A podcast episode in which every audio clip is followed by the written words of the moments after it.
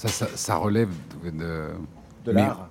Ouais, ouais, vraiment. Ça, regardez comme c'est beau. Voilà, on décrit le pâté croûte apporté par Jean-Michel Bardet de Montélimar, un magnifique pâté croûte. Ça, c'est de l'art charcutier. hein. C'est de l'art charcutier, voilà, c'est la, la- la chance de pouvoir faire euh, euh, ce, qu'on, ce que l'on pense euh, cuisine lourde, cuisine euh, où, où on pense que ça va être trop copieux. Voilà. On peut mettre de la finesse, faire des petits pâtés en croûte, exactement la même façon de faire. Et ben, quoi de mieux pour partager, commencer un repas le dimanche entre copains, le couper, déguster avec des petits condiments. Ah bon, on vous laisse casser simplement. la croûte alors. hein. Allez, c'est vous qui donnez le rythme, Jean-Michel ah, oui. Bardet. De toute façon, eh, regardez, goûtez ça si vous souhaitez. Ça, j'ai pris les amandes. C'est, c'est les amandes, euh, non, 250 mètres du domaine, à la taverne. Il y a Monsieur À la Lausier, taverne dans la Drôme. dans la Drôme provençale. Monsieur Lausier, il fait des amandes. Il- voilà. Et là, on les a simplement mis au caramel avec un peu de sel. Ça, rien que pour l'apéritif, ça donne envie de co- continuer. C'est un euh, petit côté chouchou grillé de la plage. On hein. est dans le chouchou. Mmh, on est dans le chouchou. On hein. est dans le chouchou. Mmh, oh, c'est bon ça. Ah, quelle gourmandise. On vous laisse découper Ah ouais, alors, regardez. ce beau pâté croûte. Alors Marc Lévy, vous venez nous voir avec Noah, votre 23e roman paru chez euh, Robert Laffont. On va raconter l'histoire, pendant que vous regardez le pâté croûte, comme, comme un hacker, l'histoire de neuf hackers en lutte contre un dictateur. On imagine souvent que les hackers, ces pirates informatiques, sont malfaisants. Ce n'est pas le cas dans votre roman. hein. Il y, a- il y a plusieurs genres de hackers et c'est ce que vous tenez à nous montrer avec Noah.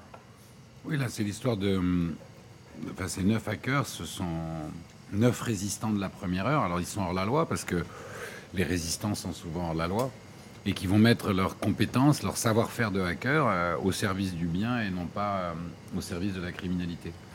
Et en fait, ils vont, euh, dans une opération de grande envergure, ils vont contribuer à faire ils vont aider l'opposition et la résistance d'un pays en dictature à faire tomber le dictateur.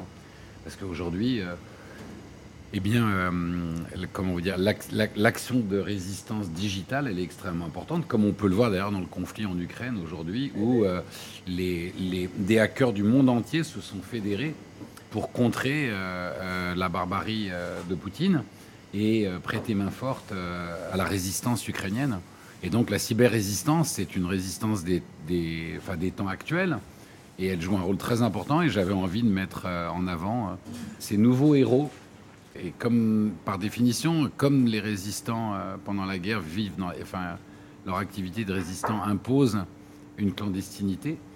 euh, en même temps, j'avais envie de leur rendre un hommage et de les mettre au devant de la scène et puis de raconter ce qu'ils font, comment ils le font, parce que c'est incroyablement méconnu et, et c'est vraiment passionnant. C'est méconnu, c'est passionnant et c'est très actuel parce que vous nous emmenez en Biélorussie. hein. On, on pense euh, au dictateur qui est en, en place actuellement en, en Biélorussie. Vous l'avez nommé différemment dans votre, dans votre roman. Euh, on retrouve ces neuf hackers qu'on avait déjà vu dans vos précédents romans parce que c'est une trilogie. hein. C'est la suite de cette arrivée la nuit et du crépuscule des, c'est un- des c'est une- fauves. ouais, c'est une histoire indépendante, Oui, voilà, ouais, comme l'était d'ailleurs le tome Exactement. 2. C'est trois aventures un peu à la mode de Hercule Poirot dans les Agatha Christie.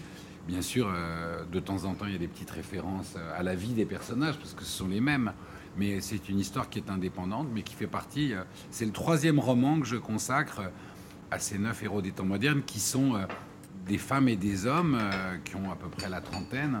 Et, euh, D'apparence ordinaire. hein, euh, oui, oui, enfin, ce sont comme toujours, ce sont des personnages ordinaires qui, confrontés à une situation extraordinaire, évidemment changent, mais ce sont des hommes et des femmes avec leur, euh, avec leur fragilité leur force, avec leur vécu, avec leurs histoires d'amour. Et puis c'est haletant parce que c'est vraiment le rythme d'un roman d'espionnage. Donc on- une fois qu'on a commencé, on peut pas lâcher. hein. Et vous nous faites beaucoup voyager parce qu'on va du côté de Madrid, il y a Londres, il y a la Biélorussie.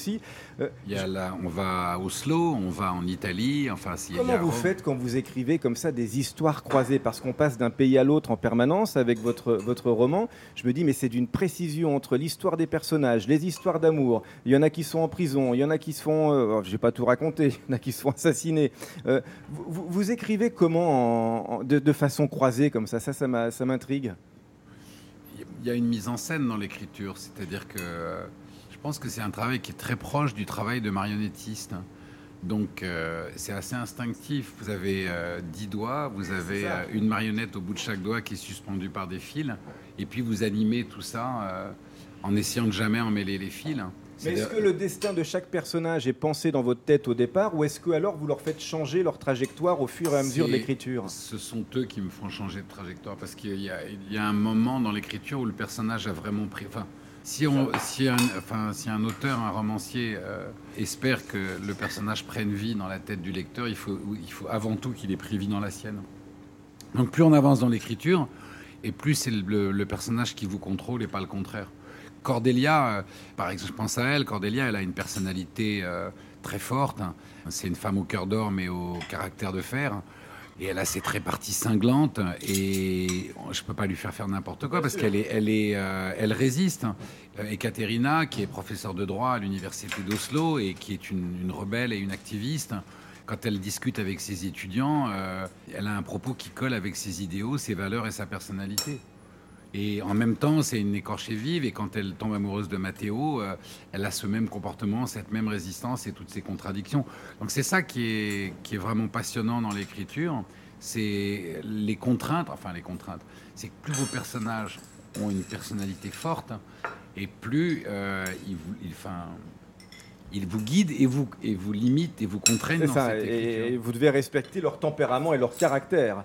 Et ben voilà, une charcuterie qui a du caractère, tiens, pour faire la transition. Ouais. J'adore parce que vous la regardez du coin de l'œil depuis qu'elle est sur ce plan de travail. Je vois ça, je vois ça. C'est insensé, hein vous êtes d'accord, Jean-Michel tout à fait Bardet? d'accord. Comment Oui. il ziote, Marc Lévy, cette belle charcuterie Pâté croûte, magnifique. Eh ben, Bon, tenez. bah, il est temps. Ah, Tenez, bah, voilà, allez. Il est temps.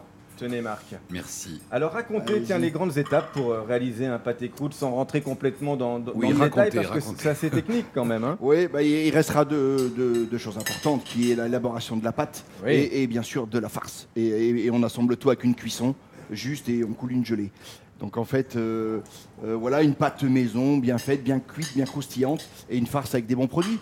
Hmm. Voilà, des bons produits qui viennent de Dramardèche, ma volaille et mon porc, et mon cochon, voilà. Porc et volaille mélangés. Hein. Porc et volaille mélangés euh, avec euh, un tout petit peu de, comment dire, de, de pistache, vous de avez vu. pistache pour le croquant Euh, et la couleur aussi. et la couleur Ah, et de l'art et les condiments tout simple des oignons pickles voilà des oignons avec un jus de betterave oui, on l'a pris blanc ils deviennent rouges et là vous avez une marmelade pommes poires euh, fleurs de thym Hmm. voilà pour donner encore un peu de fraîcheur de Et on n'a que- pas fini de se régaler à la Ah. table du dimanche de Marc Lévy. Julie Andrieux va nous rejoindre dans un instant. Laurent Mariotte dresse la table du dimanche sur Europe 1.